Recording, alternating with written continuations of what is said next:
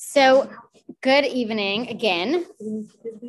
Um, you are welcome to take a book. Yes, we will be using some of the text. So, if you need a book, you can take one and you can tear it open. Um, That's always the fun part. yeah, just kind of, you need like a fingernail or a key. Is this just for tonight's class? Well, I'm gonna keep that for all the classes, Oh. and so we'll keep them here unless you want to take them. If you've paid for the course and you want to take them home, you're welcome to. If you want us to hold on to it so that it's here for next time. It does have some additional readings at the back of the course of the each course, which are sometimes fun to go home and read. But um, then you need to remember to bring it back. Otherwise, we will hang on to it for you. With pleasure. Okay, so just some context before we deep dive into kosher. Um, this particular course is a little more focused than usual on the action. So what we do at these courses often is, you know, talk about the Kabbalah of, and we talk about the philosophies and the emotions and the thought processes of different holidays or different concepts in Judaism or different mitzvahs. And we do always end off with an actionable item, but a lot of times it's just, you know, the, the, the, conversation, it's a farbrengen. Farbrengen is, you know, lots of philosophizing, lots of sharing. Um, this particular course is um, taking the idea of hama'aseh hu ha'ikar, which is the action is the most important part. So when we have those conversations and then we say, you know, let's talk about something actionable. So the Rebbe really drove the point of that's the most important part of the whole thing is taking that action item away from the conversation. So this course is really kind of focused on the action. It's focused on mitzvahs and making them tangible, making helping us understand them in a practical way so we can go home and try a little bit more of whichever mitzvah we spoke about. So we talked about mezuzah last time, and we are going to talk about the mitzvah of kosher this time. And still, as a way of an introduction, I want to just just talk about the idea of mitzvot, so we can put kosher into the right category of mitzvahs, because we know that there's 613 mitzvahs, and probably because most of you have been at all of you have been at classes here before, you know that when we translate the word mitzvah, you know the general translation or understanding of it is a good deed or a commandment. You know, can you do a mitzvah and bring me a glass of water? Can you do a mitzvah and bring the shopping bags in from the car? Um, we use it in that context. It generally refers to a, a divine commandment that God gave us, um, things that He wants us to do. Those are the positive commandments, the positive mitzvahs, and the things that He tells us that He we should not do. Those are the negative mitzvahs. Um, and we also know if you've learned Hasidus, if, you, if you've learned Kabbalah, that mitzvah is um, related to the word tzavta. So the root of the word mitzvah is the same root as the word tzavta, which means to attach or to join. Because really, what you're doing when you do a mitzvah is more than a good deed and more than something that God just commanded us to do, but we're really bundling and connecting ourselves, the person that was commanded, with the commander, the person, the, the not the person, the being that gave that commandment, and we're creating this essential bond between us and God. So that's a mitzvah in general. Then we in the Torah there's 613 mitzvahs, and they are divided into three categories, three general categories. And they are mishpatim, mishpatim are laws, edut are um, testimonials, and chukim, decrees. Okay, so these three categories can be summarized in the following way Mishpatim are logical rules of behavior. So they include anything that gives us, a, a, creates a, um, just a civilized, a civilized world to live in. Things that had God not put in the Torah, we probably would have come up with ourselves. So don't steal, honor your parents. We can go on and on. All of the, any thinking brain would come up with probably all of them. You know, maybe some trial and error, but even if God had not commanded them, they're logical. They we need them so that we could live um, peacefully as peacefully as possible and in a civilized way.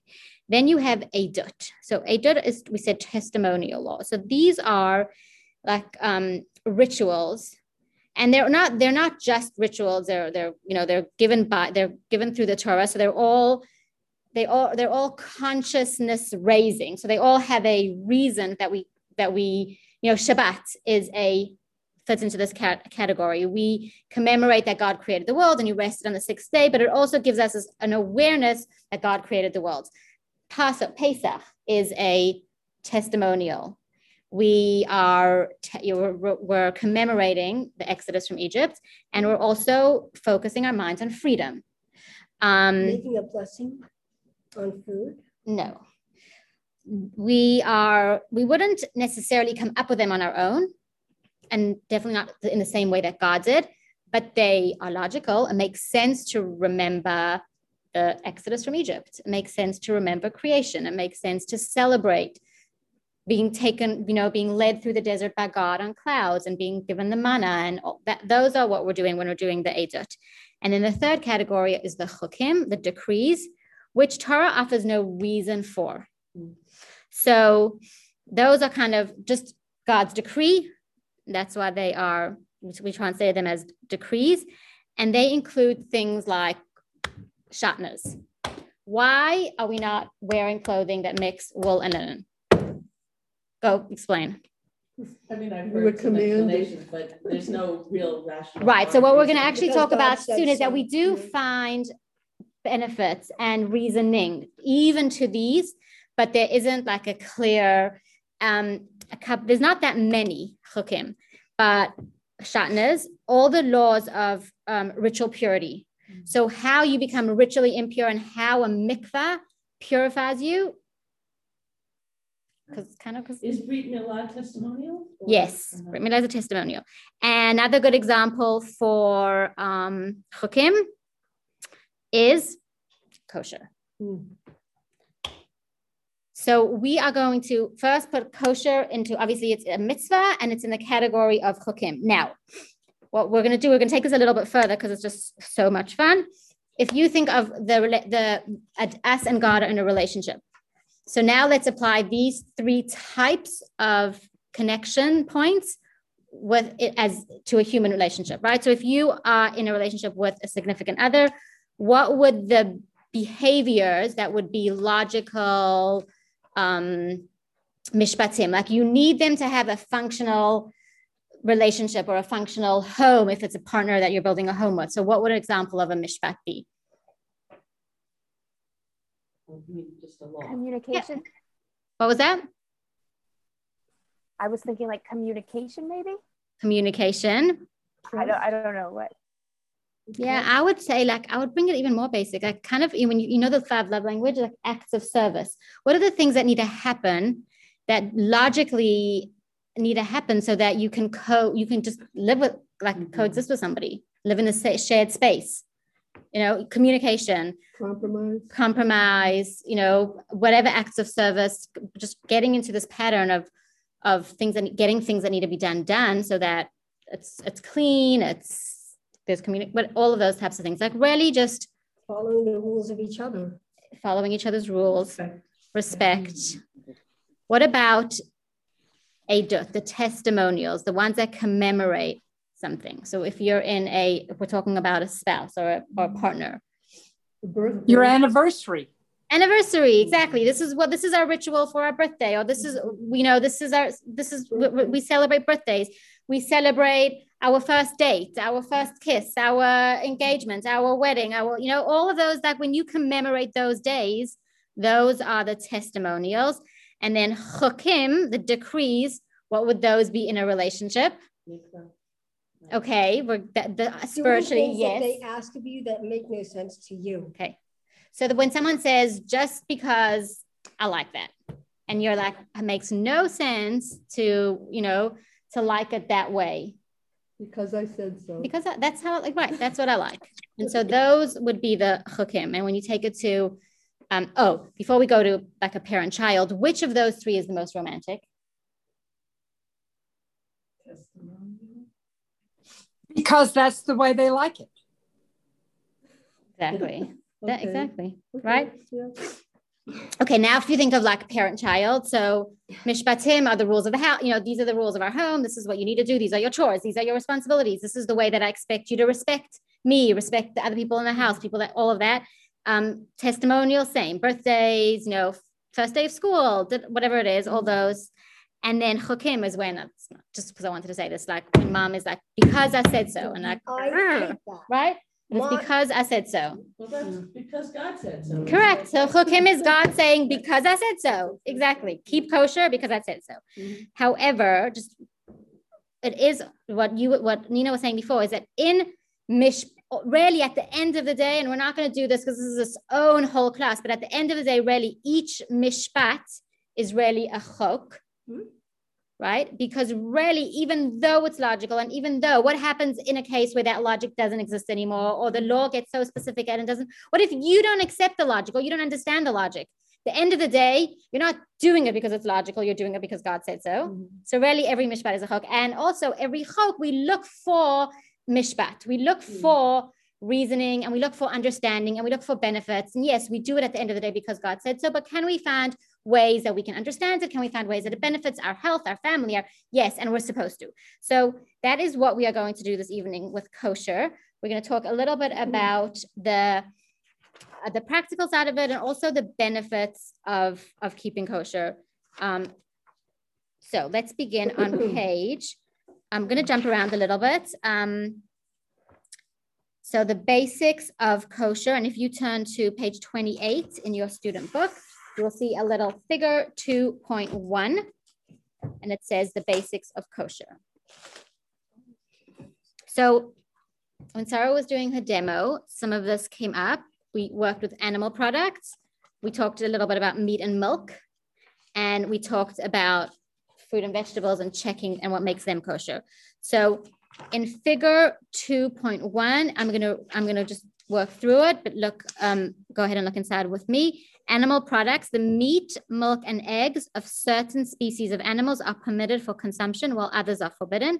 In addition, a series of laws govern how the animal should be slaughtered and which parts of the animal may be eaten. So obviously this is very general, but what we're saying is only some animal products may be eaten. So only some meats, only some milks, only some, and even those need to be slaughtered a certain way. Then once you have the kosher animal and the slaughtered the right way, and then you have meat from that animal, we still have the um, milk and meat. So meat and milk, even if it's kosher meat and kosher milk, they're never combined. They're separate utensils, and a waiting period is observed between eating them. And then fruits and vegetables and grains. All species of fruit, vegetables, and grains are kosher that must be insect free. And so, and then the, so that's that we spoke about. The way that you do that is with checking, and there's certain, you know, there's lots of you can look it up online. There's some some are straightforward, some are a little bit more complicated to check. There's plenty of kosher certification websites that give you the, how to check a strawberry and how to check a raspberry and lettuce and broccoli and cauliflower, how to check them so that there aren't any bugs. And there's also they added over here, which is interesting because it would apply this year if your if your fruit and vegetable products are coming from Israel, then you would need to make sure that they were if they were grown on a farm that's owned by a Jew, they need to be tithed properly. And if it's a Shemitah year, you wouldn't, like this year is the seventh year, it's a sabbatical. So you should not be eating products from Israel unless they're coming, unless they're certified, which I guess means that they aren't being grown by a Jewish farmer this year. So it's actually tricky because I've seen in Kroger, something went around recently. There's like colored peppers that say made in Israel. Mm. Um, so you've got to be careful with products from Israel this year. Actually. Um, yeah. I think if it's a reliable hechsher, My son-in-law grows tomatoes in Israel. oh yeah, So I asked my daughter, is he observing the Shemitah year? yeah. So she kind of hedged. She said, I'll have to find out about that.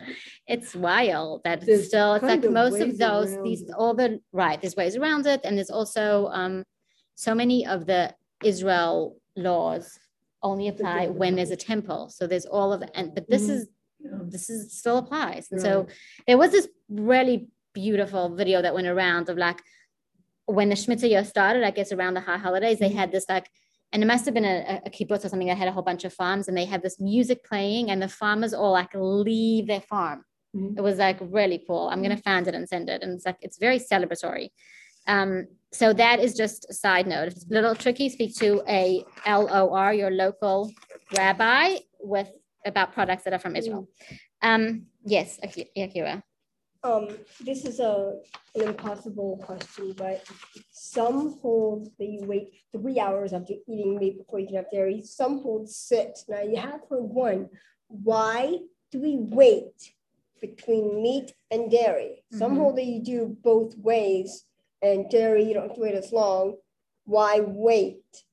Okay, great question. It's a, it's um A question for another day. a question for another day. It's like to do. It's, there's there's like the digestive answer for it, and then there's the kabbalistic answer for how meat processes like and how you process meat kabbalistically and spiritually and, and dairy. So definitely for another day, it's like a whole. The Rebbe talks about it in depth. Um, but the three or the six is really it's just it's community, it's custom, it's, it's different customs on everything in Judaism. Is this custom, the Ashkenazi, the Sephardi, this this community, that community. So you go with your community or you ask your rabbi. Okay. Okay. All right. The mitzvah. So now we are talking about some of the the um Mhm. that was the the basics. We're going to talk about some of the benefits that we mentioned before. What are we? What is some reasoning, some benefits that we can we can find in the mitzvah of keeping kosher and take it a, have a little bit more of a deeper relationship and appreciation of it besides for because God said so, which at the end of the day is true. It's true for all mitzvahs, but we are still invited and encouraged and are supposed to, you know, question, probe, and look for something deeper. Oh, whoops. Oh, look at that. No, not Oh my all. goodness. Okay, we're gonna just, okay, can you see Sarah? Oh my goodness, Sarah, come show us. Ta-da! Beautiful. So this is a vegetarian version. Is someone vegetarian here? No? Okay. Ooh, yeah. So I, We're gonna. everyone else try gets both. chicken. I'll take the vegetarian. Put one. them How's that? out. Yeah, someone's gonna try it. Okay. Ariella, There you a- go. aren't you like start wishing you were here? This is, this is the, the drive to be here in person, right here. Can you guys see this? Can you see like the details? It's like little crunchy Here. nuts. Um, Oh I my served it goodness, over so quinoa. good. Oh, I'm, I'm, I had dinner. Okay. Are you gonna You can taste? Are you gonna taste it. taste a little You bit? You can taste put some, it and then- scoop some onto a smaller Yeah, plate. just taste it. Yeah. Yeah. Yeah, take it home. Exactly. Pack it into your fridge and have it for lunch tomorrow. Beautiful. So that question is probably too complicated. So I served it over quinoa, but you can serve it over rice, over Oh my gosh, tofu, yum. farro, whatever grain you want, or no grain at all. What's up for this? Ooh, smells good.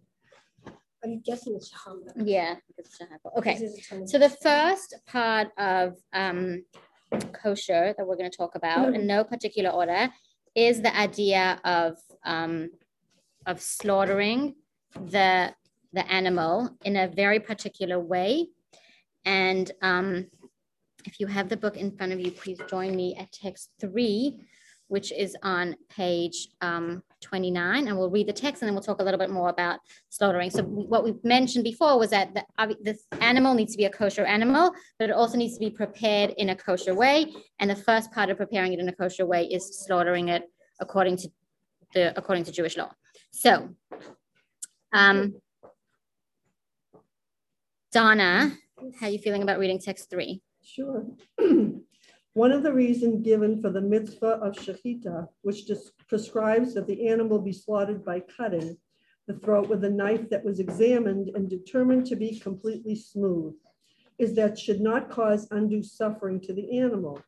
The Torah permitted the killing of animals for human benefit and nourishment, but not to inflict pain on them unnecessarily.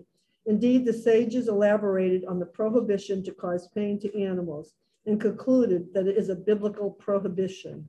Okay, so you are pro, we are permitted to, um, to use, I don't know if I like that word, but we're permitted to kill, it's even worse, animals for nourishment.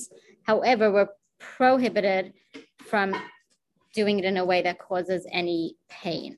So we're not going to get into, you know, that, that conversation, but we're of course, people, uh, you know, if you're not comfortable with it, you definitely don't have to eat meat and chicken. Um, but this is, this is the halacha, this, these are the laws.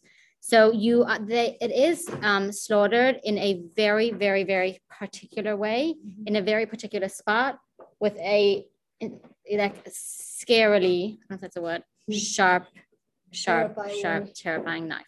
And it's supposedly the most humane way of, of slaughtering animals. So, um, even when killing an animal for eating, the Torah is making sure to to teach us and to build within us that compassion and sensitivity of character.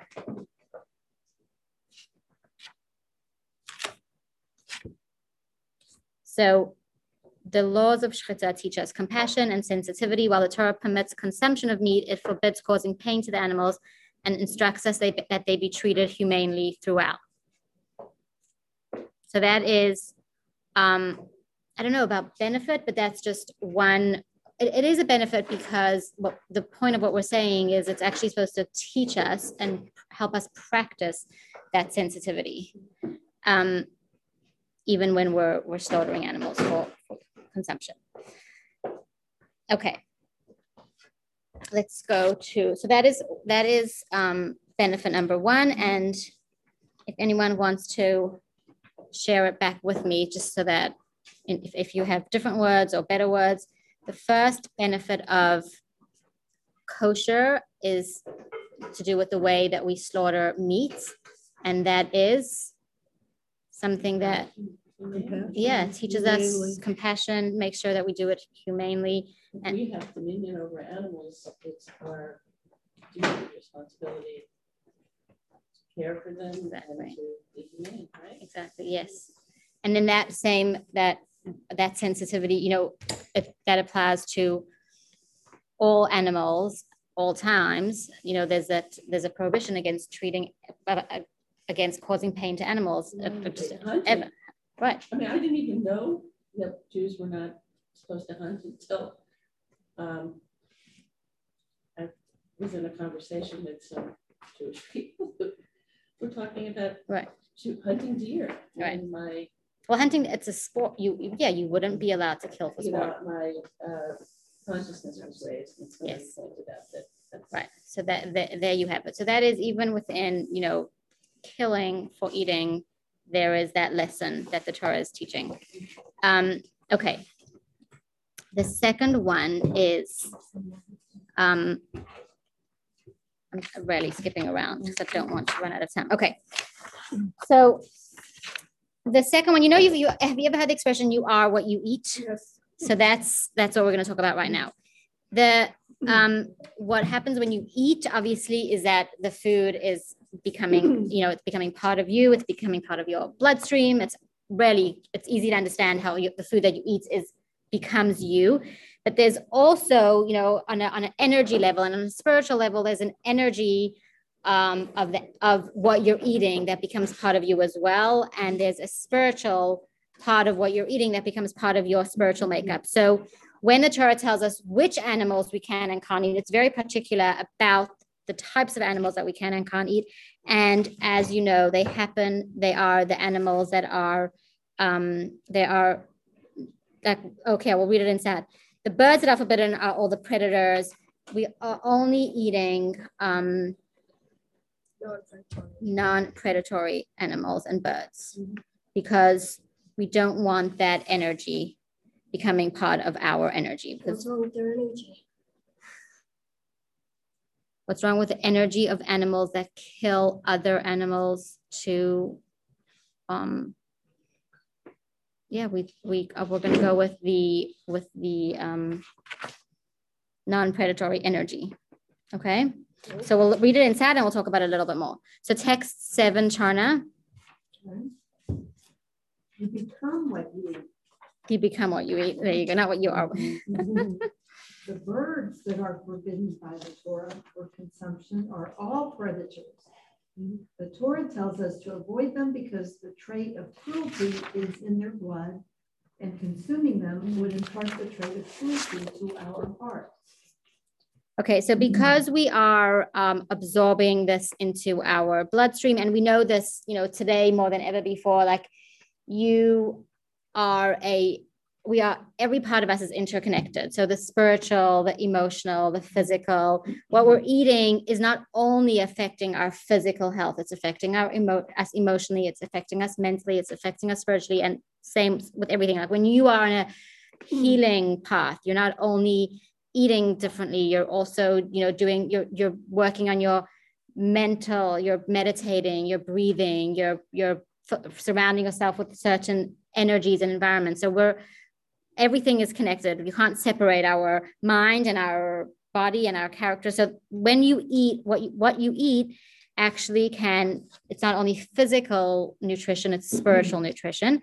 And we are very careful with what we put into our body, what spiritual energy we put into our body. And so, an animal, obviously, it's not actually cruel because that's the way God created that mm-hmm. animal to, to sustain itself.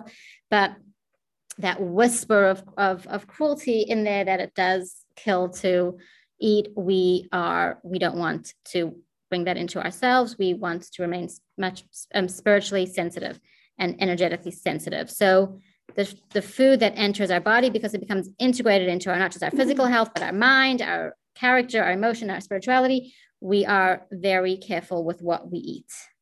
And well, the Torah actually, I mean, the Torah tells us which animals we do and which ones we don't. Um, okay, I actually skipped one and I really liked it. So we're going to go back a little bit.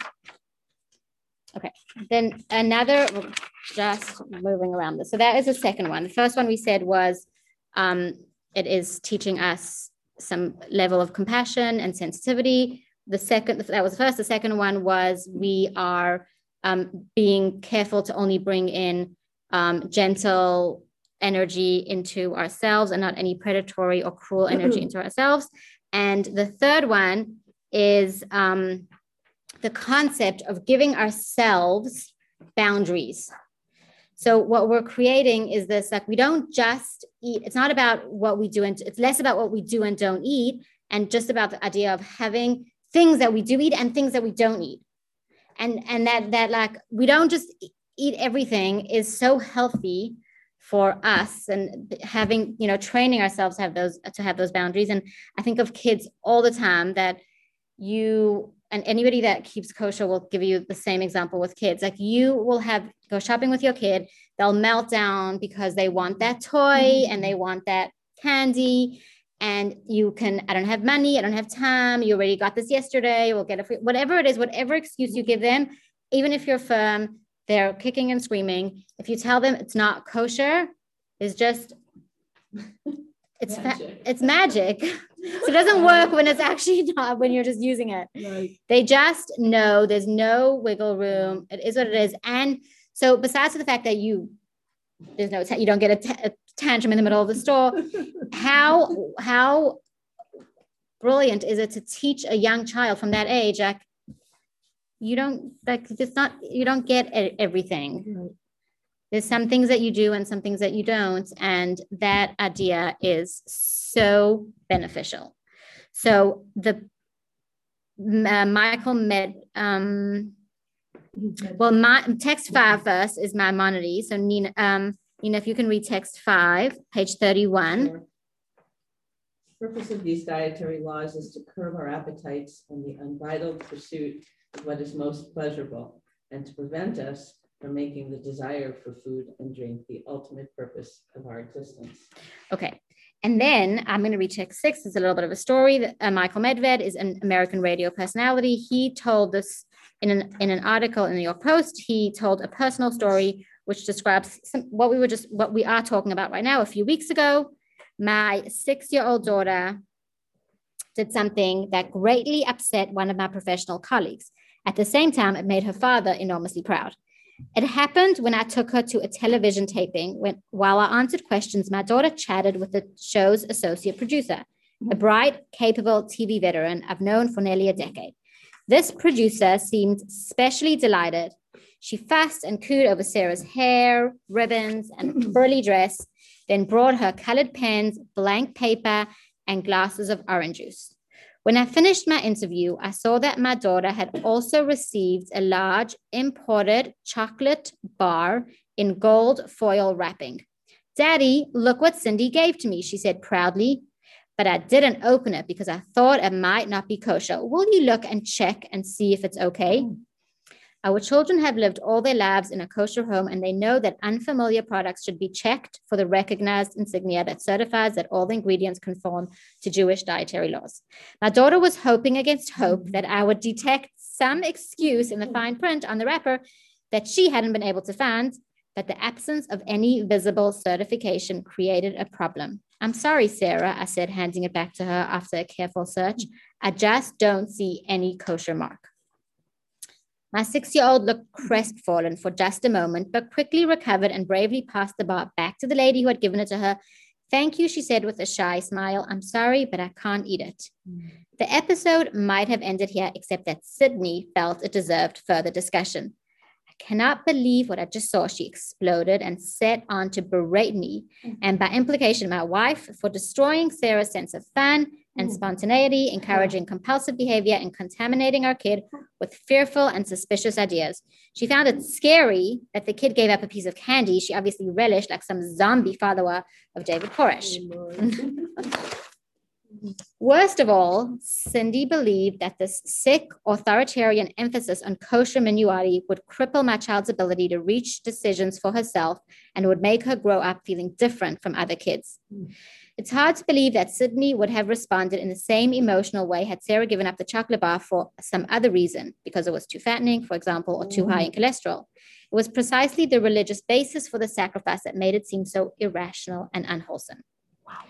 This is one aspect of the so called culture war that is seldom noted. In the same way that traditional believers are occasionally appalled by what they consider the heedless indulgence of secular America, secularists are often horrified by what they perceive as the pointless restraints and rituals of religion. Really, this is very interesting, but well, not the point of this, but the practice of drawing distinctions which represent such an important focus of Jewish tradition seems arbitrary and threatening to many non religious people.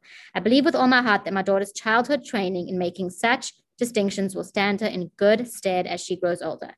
It seems to me a beautiful thing, not a neurotic distortion, that a little girl is able to cheerfully sacri- sacrifice the sweet taste of candy for the sake of a set of external standards. I can think of no more valuable gift I can give my children than equipping them to resist the pressure of their peers and to fight the all powerful adolescent instinct to go along with the crowd. A person who examines every bit of food she consumes may learn to evaluate more important aspects of behavior with similar care. In short, I'm proud of my Sarah. There's an out of fashion, still useful word that can be applied to the trait she displayed. They call it character. So, to you know, to teach ourselves, to train ourselves that it's some things are just not kosher. And uh, while I was reading this this time, I was actually thinking that besides for the, the character building and training that that, that healthy tra- that this healthy education that we give children it is also um, it's also so healthy for us as parents because we're in this like say yes you know and, and yes and I, I love you know saying te- say teaching say yes and, and as much as possible but it's not healthy when everything's yes No. You know, there's a very famous psychological test where they try to see what children can postpone uh, the treat, you know, put off the pleasure to do the task. And it seems to be very, very, very predictive of success in life. And this is a great example. Yeah, that. so that's actually interesting. I wonder if children that have kosher practice Yeah. would do It's better at that. That's the marshmallow test. test, Right, it's the marshmallow test. Right. They put the right. marshmallows in front of the kids and w- told them if you um if you wait a certain amount of time, Right. you'll get two. Mhm. And then they kind of watch the kids through like, you know, and seeing which kids could and couldn't and how much they struggled with impulse and with Mhm. waiting and the ones that yeah because this they did this a long time ago and they already they followed them um Right. Into adulthood the the ones that were able to wait were more successful in in, mm-hmm. in life So this is that, this is training that, this, is- this is training that muscle. And it's also good for us parents because we just get into this like, give a yes, you know? It's actually healthy for us and healthy for them that, that not everything is yes. It also makes other people aware. At work, my manager literally came up to me more than once, said, tell me what is kosher and what isn't kosher. How do you know if it's kosher? And today he bought me like three bags of glazed potato chips and he's like, okay, you said that the plain glazed potato chips are kosher, right? And I know that this is the stuff that you eat every day at lunch. So he got me like a whole bag of food. and Sweet. Everyone Right, always makes sure that te- it's teaching kosher. everybody, um, it's- honing everybody's sensitivity. Mhm. Um, yeah, I had this like, so my son's teacher said to me, um, said, you know, someone had like some sort of something, a bar, a protein bar, a fig bar, and it's in a school where every, most kids are kosher. Everyone's kosher. I don't know mm-hmm. about everyone, but most kids are kosher. And like, he just didn't eat it because it was something that he hadn't seen in his house. And mm-hmm. when he told me that story, I was very proud. M- You know, Yes. yes, of the fact that he didn't eat something because everybody was eating it in the picture, but just Right. that he was able to control himself and not eat it. The So- harder Very thing to do. You think it's Hard. to control yourself around food that's not kosher? Try controlling yourself around food that is. All right, we're that, that's gonna be another, another class. um, okay, so that is a third benefit. Um, practicing those boundaries, and as I said, it, it's it's less about less significant in in this idea what the limits are. The fact that there are limits is what elevates us. Um, but then we kind of went out of order. The the still the laws of kosher are deeper than just boundaries. In other words, yes, there's a value to boundaries, but the co- the boundaries of kosher are not arbitrary. Um, they themselves are engineered to create holiness within us. So one of the ways was what we said: we're eating only eating animals that are um, friendly grass-eating animals, and um, we are. It's it's teaching us sensitivity. And now we are going to talk about one more idea before we get to some practical parts of kosher, and that is the idea of raising sparks. So the idea of raising sparks is that the, our relationship with food runs both directions. The food we said we spoke about the food that we eat becomes the energy within us, and what we eat, we are able to make what we eat realize its true potential through eating it.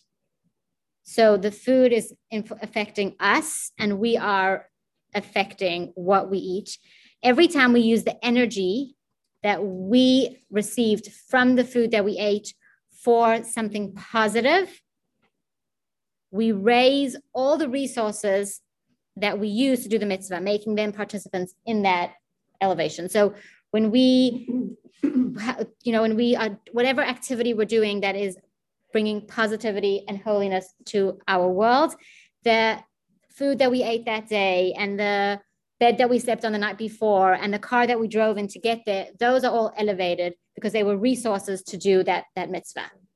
So the actual animal that is been killed, even so, to be eaten is now re- reaching, realizing its true potential because it is being elevated because it was used in a mitzvah.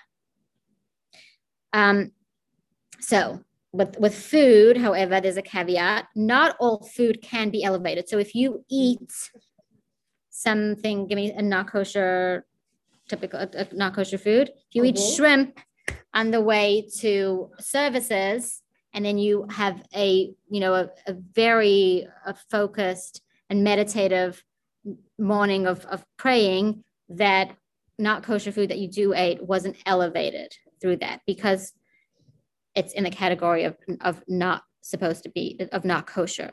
You know well, and that category actually gets elevated through not eating it right? So some things are being elevated through eating it and using it for mitzvah and the things that you're not allowed to eat are supposed to elevate through not eating. Um, and on, if you look on page 55 this i really like this. It explains it well Fifty-five, page no sorry oh, thirty-five? 35 Okay. the Tanya, so the, the Hasidic classic Tanya, written by Reb Schneur Zalman of Liadi, the Alter Rebbe, he explains the deeper meaning of the word of the Hebrew words asur and mutar. Asur means not allowed, and mutar means allowed. And it's used all over Jewish law allowed, not allowed, allowed, not allowed. This food is allowed, this food is not allowed. And he explains a deeper meaning to those words. And he explains if you look in the chart, asur, the literal meaning means forbidden, and the deeper meaning means bound and imprisoned. Mm-hmm. Now, what is bound and imprisoned? One second. Mm-hmm. And then the next word is mutar, which means permitted. And the deeper meaning is unbound and released. Mm-hmm. Okay. So when when the, when the Torah says eating a um, buffalo is asur, and eating a um, a calf is mutar. That's all. This is forbidden. This is permitted. It's telling us the spark of the divine spark and the divine potential within a buffalo is bound and it's imprisoned and we are not able to release that spark through eating it. And the spark within the sheep, cow or the sheep or the kosher animal is unbound and we have the ability to to elevate it through eating it. So now this is really, eh, we said everything has a spark, but not everything can, not, we don't have the potential through our efforts to elevate all the sparks directly by using them. Some of them are, are, are elevated through, um, through not using. So what we're doing when we're eating is doing something to ourself. We're doing something to our energy. We're doing something to our physical health, to our um, spiritual health. We're also doing something to the animal that we are eating, and we're elevating that animal to reach its full potential. Okay, now let's finish off with a few practical, practical um, kosher, kosher tips. Um, the first one is about kosher symbols. Okay. So those were just to put that, just we're just going to close that chapter and open the next one, which is short and sweet. And then we are going to enjoy our food.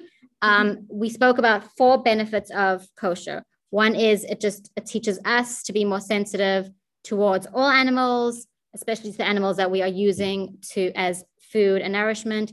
It teaches us boundaries. It teaches us self control. It teaches us um, it helps us elevate the sparks within these animals and fish and birds that have a spark that can be elevated. We release that spark and we elevate that spark to its full potential by eating it. And what did I miss?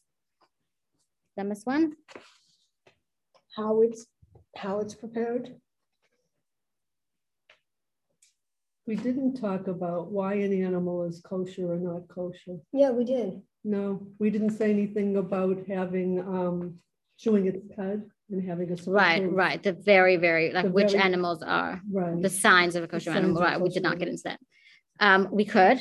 Um, we're going to talk now about the how to know things that you're actually buying because we're not going to some well it would be really nice if we were like going to the farm and you know mm-hmm. picking our cow Right. but we aren't. We're going to the sh- most of us most of the time are going to the shops and to Kroger and to Trader Joe's.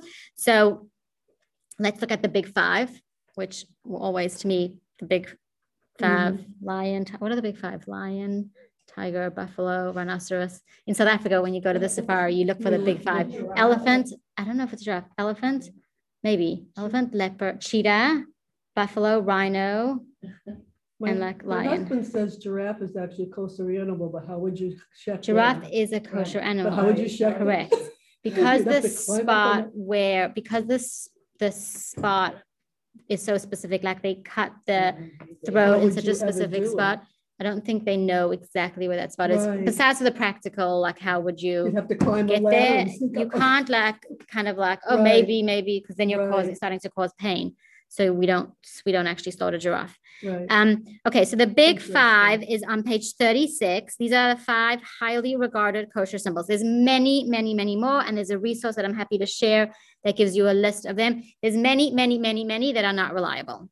Like So just because it has a kosher sign, I'm not going to say specifically which ones are not.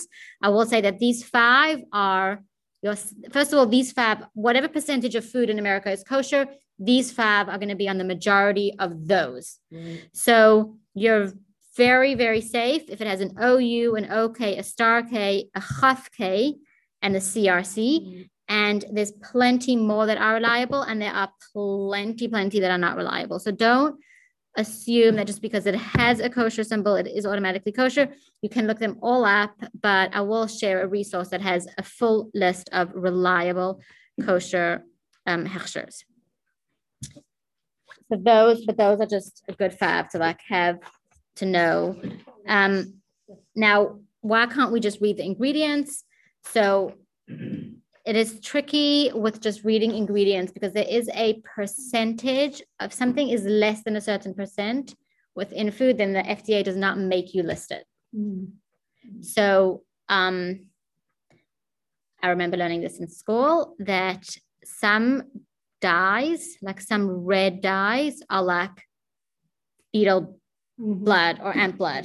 I, Rabbi hmm. Lou taught us. Did he? used to I say- think they yeah. just maybe they just tell that to us to like I scare don't us. know. He, he said they do use bugs to create The dyes. dyes. Yeah, so he used to, at the time, Gatorade was not, this was years ago. Oh, was Gatorade wasn't kosher? He, he used to call it bug juice. Oh, that's hilarious. Don't drink Gatorade, it's bug juice. Right, they used the, the dyes. That's Yossi Lou. That's funny. So if because I, I don't know, it used to be, I don't know if it's changed, but when we learned this, you know, it was like less than one percent, less than two percent. Um, so they don't have to list it. So you are not you are not safe to just go buy ingredients. Right. And Some then the equipment that makes it. and then equipment, Yeah. exactly. So my um mother said that boiled peanuts, while the boiled peanuts themselves may be kosher, we can't just go to the close, like, dump, you know, side of the road to buy them. Like, I thought we could, but she said that it could be the, it could be the, it could be the pot, or it could be what they put in the water. There could be a ton of mm. different things. Yeah, there's so many different things. I mean, the big conversation that's not good, we're not gonna get into now, because a lot of people do do it, but like, you know, if you're stopping in Starbucks and it's coffee and ready coffee is kosher, you know, if it's just mm. coffee beans ground and they're kosher, Right. and then you're getting the so, you know, you're not using the milk, you're getting the almond milk. Mm. So is it, isn't it kosher? And then it just gets into like, uh, you know, are they washing parts of the machine in the dishwasher with other stuff? And are they, is it one of the Starbucks that sell restaurant, that sells the sandwiches? Because now they started doing sandwiches. Oh, So yeah, there's, you know, is the product kosher? Is, even if the ingredients are all kosher in it, equipment, is there something that they're not listing?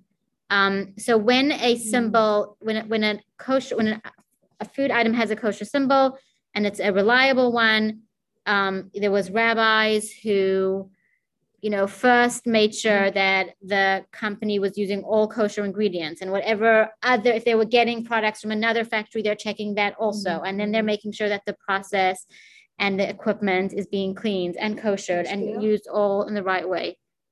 Must? No, mashgiach. Sorry. I got. So the agencies and they're they're spot checked and they're you know this is it's a big it's a kosher certification is a um it's a huge business and it's there's a lot there's standards and they're spot checking they're not having a, like it depends on a factory might not have a full-time mashgiach a restaurant would but the rabbis are showing up anytime anytime they change a product they're sending it in it has to get recertified um so Some- know, yeah. Sometimes you'll find something that used to be kosher and isn't Right, anymore, so you really have to check. Exactly. You have to check each time. Yeah. Mm. Right. Because it could be that, you know, they showed up once and they were using products that weren't, they, you know, they hadn't sent in, they hadn't been certified. So even if they are kosher, then they lose trust of that, that, that brand. Um, so obviously this was different in the shtetl and in the good old days where they were kind of making everything themselves and growing it and farming things. But now in the 20th century with all this industrialized food Mhm. product, the kosher certification has become a necessity. Um, okay, so simply looking at the ingredients is not a good idea. Um, even a small trace can render something not kosher. So that's why we are not going to go by ingredients only. Um, that is there's one final thought that I want to share, which is um, something that the Rebbe shared, which is beautiful, about having a pushka, having a tzedakah box in a kitchen. So not directly related to kosher at all, Mm-hmm. but the Rebbe will conclude today's class with something that the Rebbe said, which is over here on page 37. It's a long, um, it's a long quote, but I will read it, and that will be the conclusion of our lesson. It's beautiful. The kitchen is a most significant space. On the face of it, it may seem that the dining room where Kiddush is recited on Shabbat, the living room, or certainly a room reserved for prayer have greater importance. Nevertheless, the kitchen is uniquely significant. It is known that a person's nature is influenced by the food he eats, hence the special role of the kitchen, which carries the responsibility of supplying kosher food to the family, thereby positively influencing their nature and character. In the writings of the sages, one of the reasons given for the laws of kosher is that eating kosher ennobles and refines a person's character. If a person eats not kosher foods, for example, a bird of prey or a carnivorous animal, they will impart they will this will impart to the eater the trait of cruelty and aggression. Whereas eating kosher food refines our character, helps us pray properly and fulfill the mitzvot as we should, and enhances our mental ability to understand and teach Torah properly and accurately.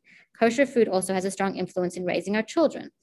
A, ch- a child's upbringing is not only determined by school, th- by the school he or she attends, but it is also influenced by a kosher diet. When children eat kosher, they can be educated properly. And this is all, you know, pieces, we spoke about some of these pieces today.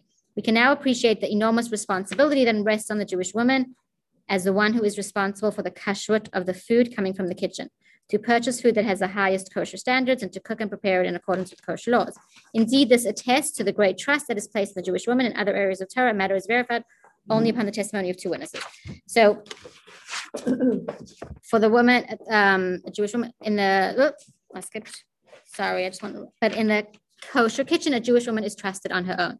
For the woman to carry so great a responsibility, she requires divine assistance.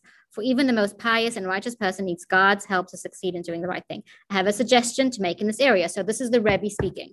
Before preparing a meal, give money to tzedakah for the purpose of obtaining food for those in need. When God sees that the woman of the house has Ahavat Yisrael and donates money to charity because she cares for the poor, then God will reward her measure for measure and he will bestow her generosity upon her from his full, open, holy, and abundant hand. God will assist her to carry out the vital responsibility and the food will be kosher as well as tasty. Moreover, when we give charity before preparing our meal, we symbolically connect the meal with the needy person we are feeding. So it's charity specifically to somebody that's gonna that's gonna help somebody that's um, with food. We may know we may not know the poor person's address, and it may take some time until the money reaches them. Nevertheless, as we place the money into the pushka, now before preparing the day's meal, we are thinking about the poor person who does not have food, wherever they may be, and committing to send this money to them based on the Baal Shem Tov's thoughts, based on the Baal Shem Tov's teaching, your, you are where your thoughts are. It is as if you are together with that poor person who's going to eat your food at that moment. It is therefore a good idea to make a pushka, a tzedakah box, a permanent fixture in the kitchen. It's not just to have it standing on the counter, but actually to affix it mm-hmm. to the wall. Mm-hmm. It will remind us to give charity in, in the spirit of Ahavat Yisrael. It is fitting to place the pushka in a conspicuous place. This way, when guests or friends come to visit, they will notice the pushka and ask about it. Why do you have a mm-hmm. pushka screwed into your kitchen wall? Then we can explain to them and they will be inspired to put one in their own home as well. We can add another meritorious feature by attaching the pushka to the wall with a nail or the like. In this way, the pushka will become part of the house and the entire house will become a house of tzedakah. How beautiful. Wow, it is. So if you're wondering when you come to my house why there is a pushka. pushka screwed into the kitchen wall, this is why. love that. Isn't that beautiful? It is beautiful. You're gonna have it now.